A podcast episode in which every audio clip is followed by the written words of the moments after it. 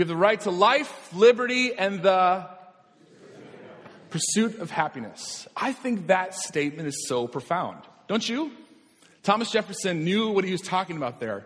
I mean, isn't that what life is about? We're pursuing happiness. Who would argue with that sort of thing? Pursuing happiness. In fact, we would sacrifice everything. Sacrifice. We work so hard because we want to live lives that are happy.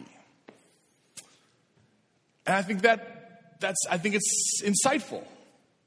But what as I've pondered that, and as you read the Bible, you start to realize that, well, sometimes our greatest longing, our greatest desires can end up becoming the thing that gets us in the most trouble. Our greatest desires, our deepest longings are sometimes when we achieve them, when we get them, they actually could be the worst thing that ever happens to us. In fact, in Romans chapter 1, one of the worst things that God can do for us, Paul says, is that he can hand us over to our desires. I find that thought-provoking. Why is it that our deepest longings, our deepest desires can be the thing that maybe could be the worst thing that ever happens to us? Let me give an example. Celebrities. This pattern plays itself out over and over again, doesn't it? You have somebody who's extremely talented, and they're pretty much a pleasant and good person. But then when they achieve fame and acquire fortune, they can become monsters and destroy their lives and tear their lives apart. I don't need to name names. This runs a whole industry of gossip magazines, doesn't it? Of how people of great talent and great power and great fame can get in so much trouble when they get everything that they want. Isn't that interesting? Sometimes your longing, your deepest desire can get you in the most trouble. It actually can be the worst thing that happens to you. So much so that Paul says in Romans 1 that one of the worst things God can do is hand you over to your desires.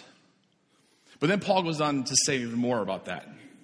He says that the reason why this is a problem is because we exchange the created things for the Creator. We start to worship the creation and not the Creator. And that is why it gets us in so much trouble. We're in a book called First Peter, that if you've been tracking with us, and the verse we're on right now, as we're moving through this book, says this along the same lines: "Beloved, I urge you as sojourners and exiles." He's talking to Christians who are spread all throughout the region, in pagan countries, in places that don't follow God, don't follow Jesus, don't follow Yahweh. I urge you as sojourners and exiles to abstain from the passions of the flesh, which wage war against your soul. You see, there was this understanding among the first Christians, Paul and Peter, the writer here, that the passions of the flesh, the deepest longings and desires, can wage war against your soul. Now, as I've thought about this, and through my journey with Christ, as I walk and follow him, you know, one of the things when Joy and I, my wife, were in college, there was a pastor, his name was David Johnson, and put in this perspective into my mind that a lot of times the things we get stuck in fall into three categories. One is money, the other one is sex, and the other one is power. Money, sex, and power. These three categories typically trip us up so often. Now, each one of these things, if you think about it, money, sex, and power, aren't bad in themselves. They're not necessarily bad themselves, inherently bad. The problem is when these good things become the thing, isn't it? It's when these good things — money's good, sex is good, power's good, can be used well — When it becomes the thing, that's when we get in trouble. When we start to worship it, when we start to give our lives to it, and it becomes the thing, that's where we get in trouble. Let's talk about money. I want to make a point here. Nobody thinks they're greedy. Oftentimes, we talk about greedy people, but we can't, it's very difficult to identify greed in ourselves. It's very hard to see that we're worshiping at the altar of money. Let me explain why. I think Tim Keller says it here, and I'm drawing a lot from his book, Counterfeit Idols. It says, Tim Keller, he's a pastor in, get this, downtown Manhattan. Imagine being a pastor of an evangelical church in downtown Manhattan today. This guy's doing it, so we'll listen. I think he's got something to say. So why can't, here's Tim, why can't anyone in the grip of greed see it? Back at this point, why is that the case? Tim says, the counterfeit god of money uses powerful sociological and psychological dynamics. Everyone tends to live in a particular socioeconomic bracket. You tend to live next to people and with people. The neighborhoods around you typically are in the same bracket, same class. Once you're able to afford to live in a particular neighborhood, send your children to its schools, and participate in its social life, you'll find yourself surrounded by quite a number of people who have more money than you. So get the picture. We all kind of move into a certain area. We're typically around people who are in the same class, same tax bracket, right? But then we do discover that there are people next door, nearby, who've got more than we do. You don't compare yourself to the rest of the world. No. You compare yourself to those who are in your bracket.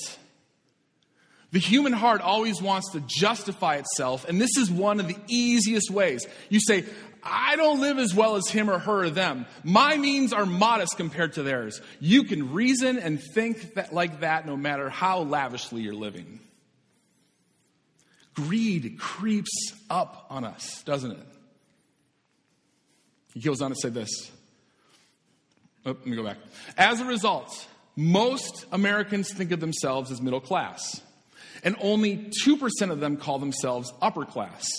But the rest of the world is not fooled. When people visit here from other parts of the globe, they're staggered to see the level of materialistic comfort the majority of Americans have come to view as a necessity.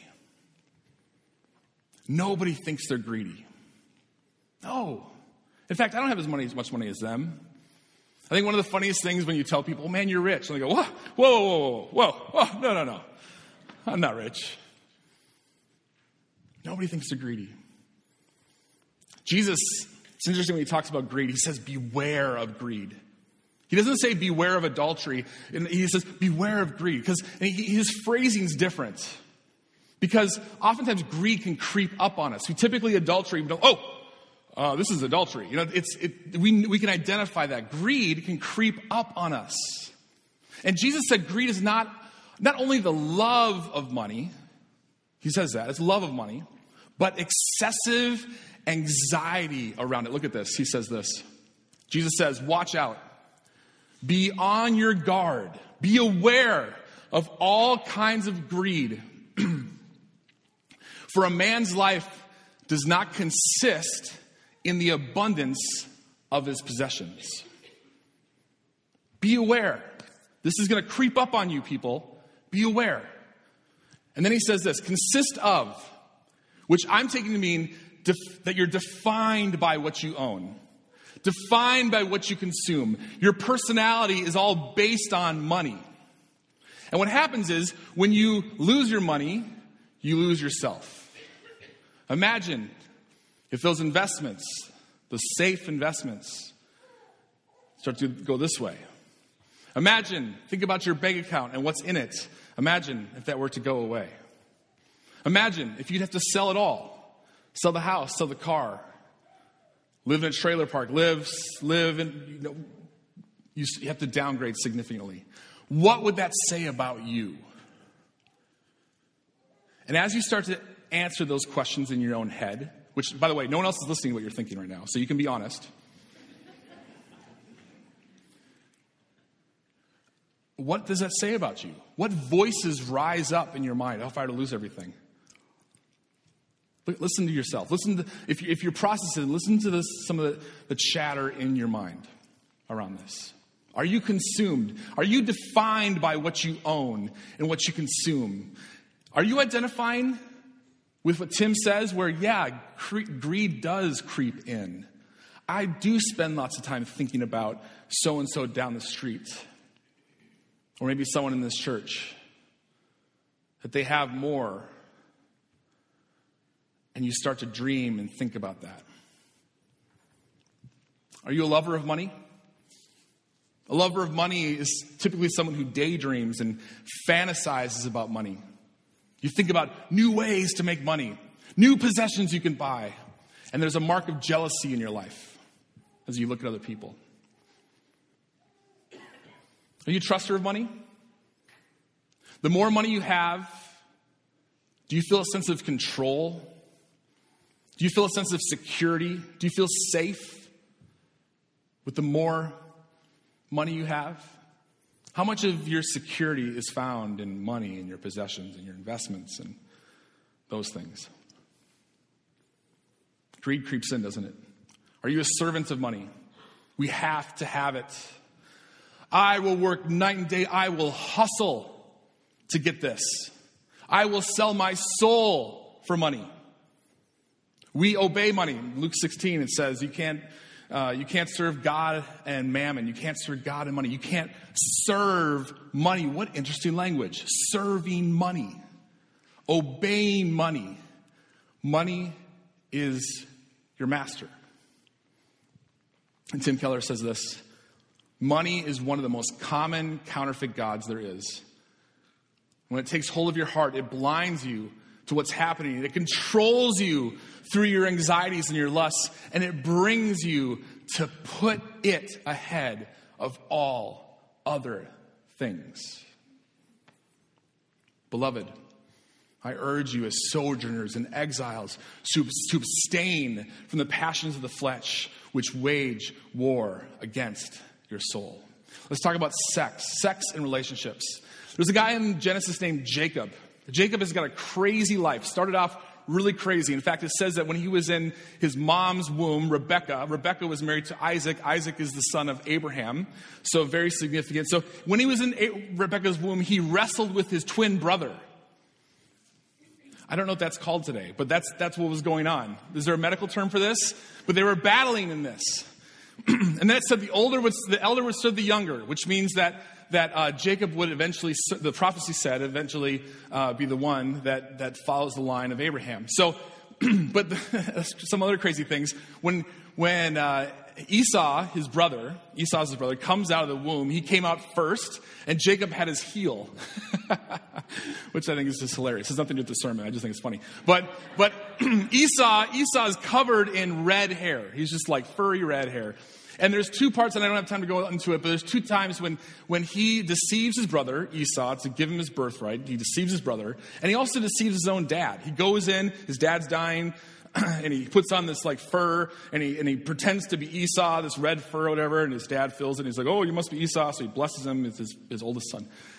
And he deceives his dad. Well, he ends up having to leave his family, loses his dad, loses his mom, loses all of it.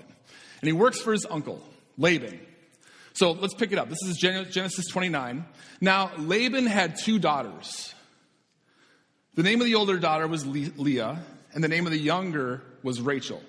Leah had weak eyes, but Rachel was lovely and in form and beautiful. She was hot. Jacob was in love with Rachel and said, I'll work for you for 7 years in return for your younger daughter, Rachel. Ladies, has your man done this? Worked for your father-in-law for 7 years, so he offered himself to his dad. So Laban said, it's better that I give you to her than to someone other man. So stay here with me. So Jacob served 7 years to get Rachel, but they seemed only like a few days to him because of his love for her. Do you love that?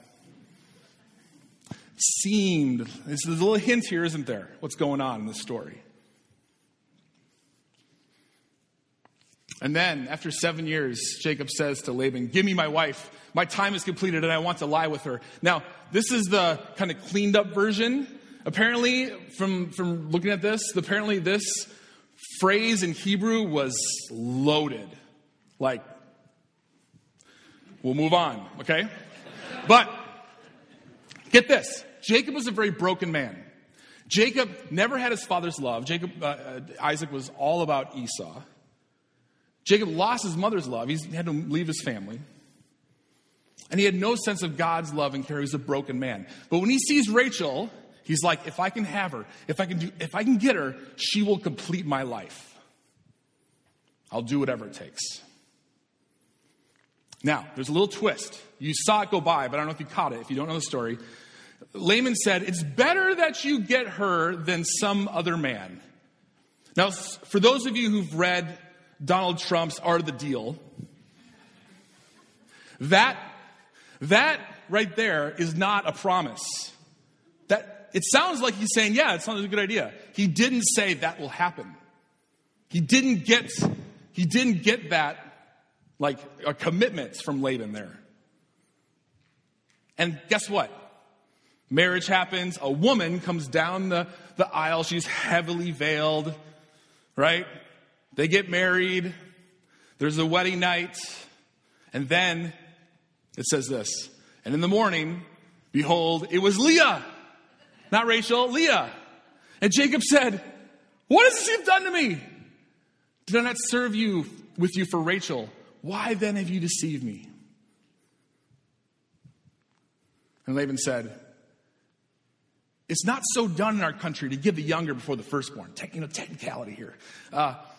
Just complete the week, get married to Leah, and we'll give you the other one in return for serving me for another 7 years. Another 7 years. He does it. He does it. One of the ways to tell if something good has become an idol, if you're trying to get life from it, is that the thought of it becomes intoxicating and reality becomes very fuzzy and people are able to take advantage of you. I see this all the time in relationships. I even look back at my own life, and relationships make reality fuzzy. When you really want something, you don't see very clearly. And one of the things that breaks my heart a lot is when I see people pursuing God's plan for their life, and then a relationship enters, and it's like suddenly everything, they'll do whatever it takes to get that relationship. And this plan that was happening, they abandon. It happens a lot in the church. I almost think it's like the enemy's big play to like bring somebody in at the right moment, because people just get all, it just gets you fuzzy.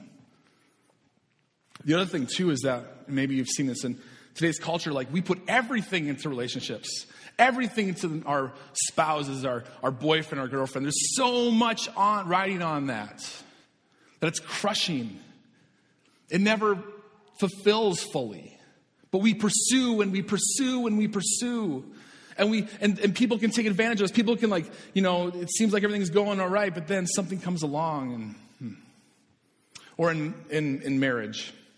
There's a singer-songwriter I like a lot. His name is David Wilcox, and he writes a song about marriage, and it's called, the chorus, or the sense that the picture he paints in this song is that a man and a wife are two broken cups trying to fill each other.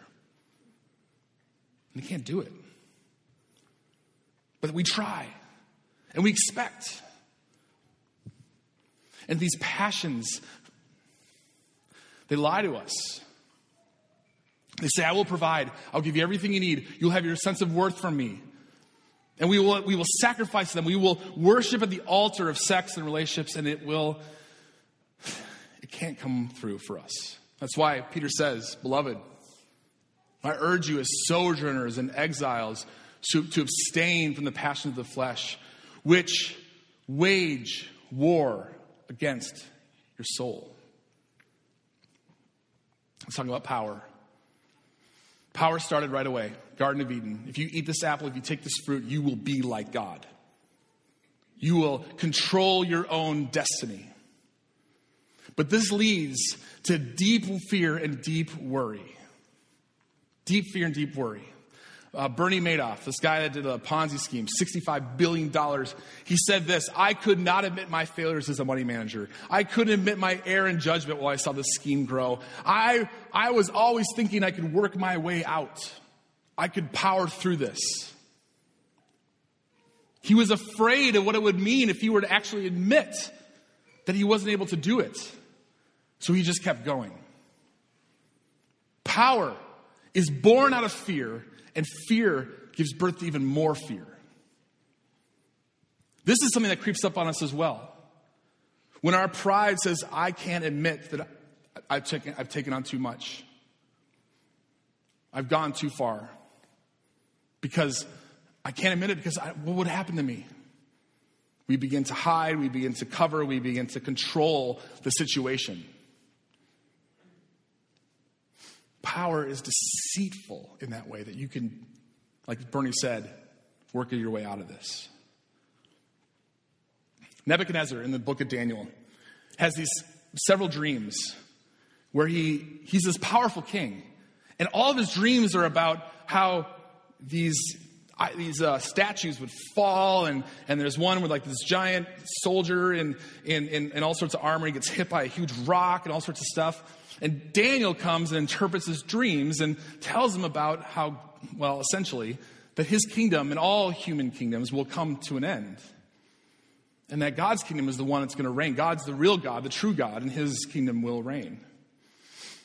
And I love this, and I didn't really know this part until studying this.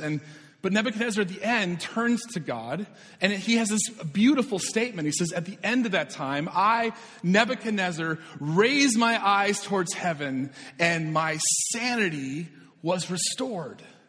Take that to heart. Here's a man extremely powerful. And when he surrenders his life to God, he says his sanity was restored. I wonder how many people in this room, if you were honest to say, I'm living an insane life right now. I'm worshiping at the altar of power or money or sex. I'm living an insane life right now, if it really comes down to it.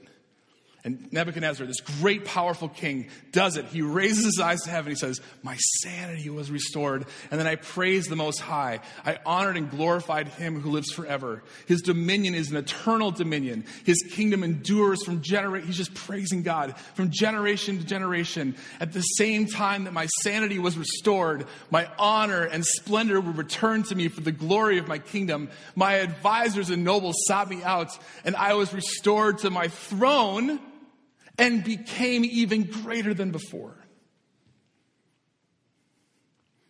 You see, power is birthed out of fear, and fear continues to just build and build. And this picture gives us hope. Nebuchadnezzar gives us hope.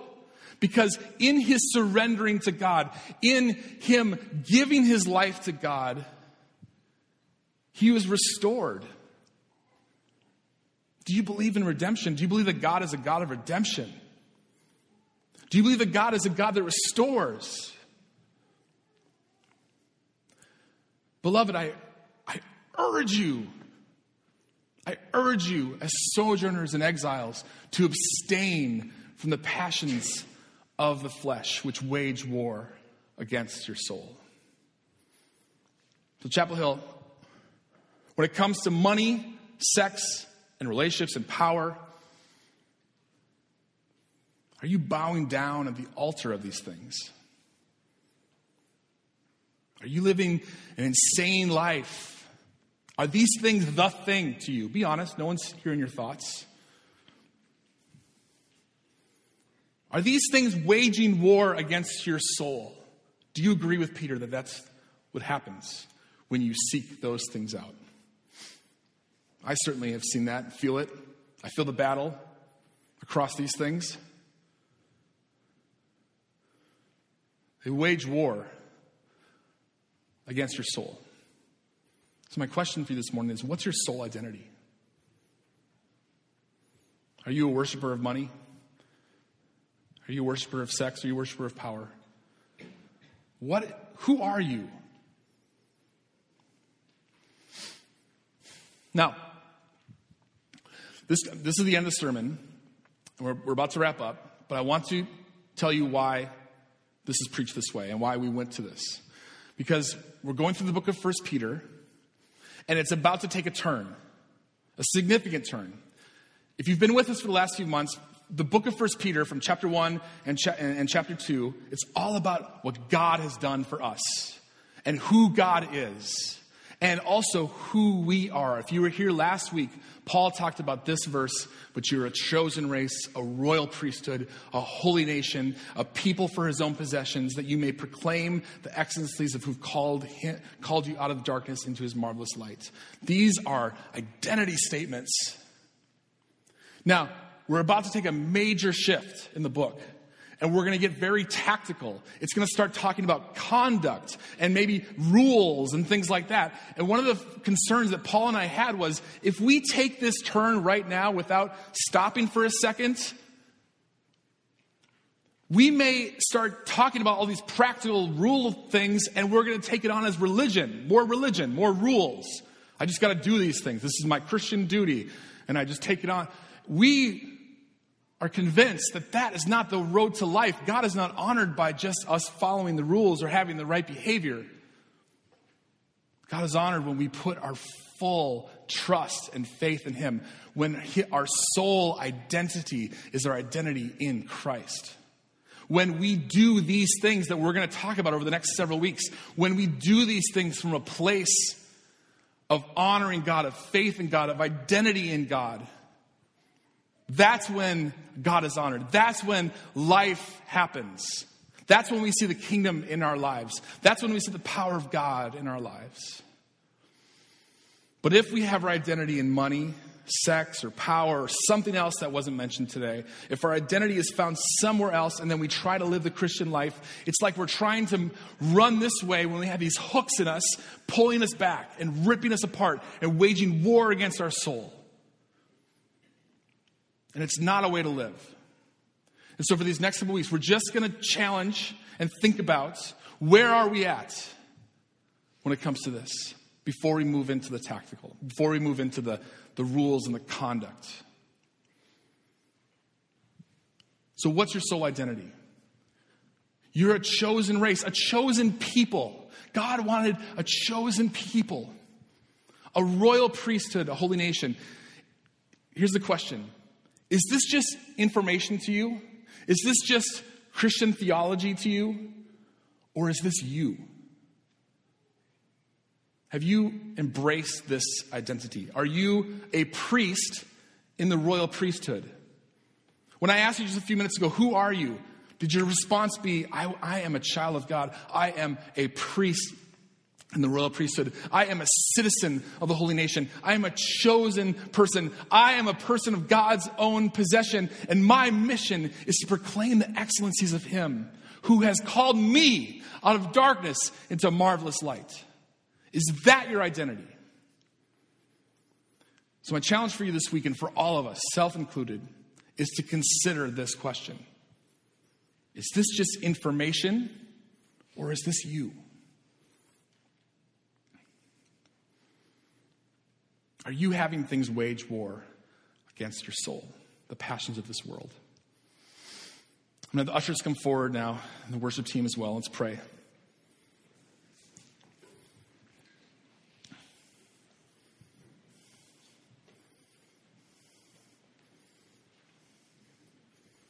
God, it's so easy to wander into these things.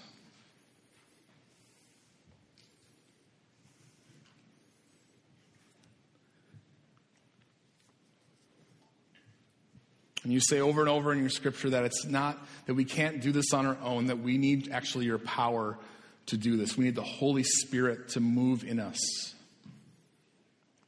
to do this.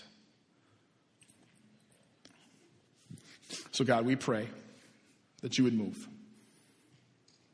that you would raise to light the altars that we're worshiping at, that we would see the temporariness of it, the emptiness of it, the deceit of it. Help us to be honest with ourselves because it's scary. What would happen if I were? God, help us through the fear. Help us to say Christ is enough. Help us to find our soul identity in you, in the things that you've said about us. That we are your royal priesthood. We're a chosen people, holy nation, a people after your own possession, saved from darkness into marvelous light, to proclaim the excellencies of you. God, lead us to that place where we can proclaim and live out and be a light, not out of obligation or religious duty or rules or coercion, but out of a passion and a true identity in who we are in you. God, we ask that you would do that work in our church. That can't be done through a sermon. That can't be done through our own efforts. We need you, Lord. Lead us to that place where we can proclaim what you've done in our lives, that we're yours. I pray this in the name of Jesus. Amen.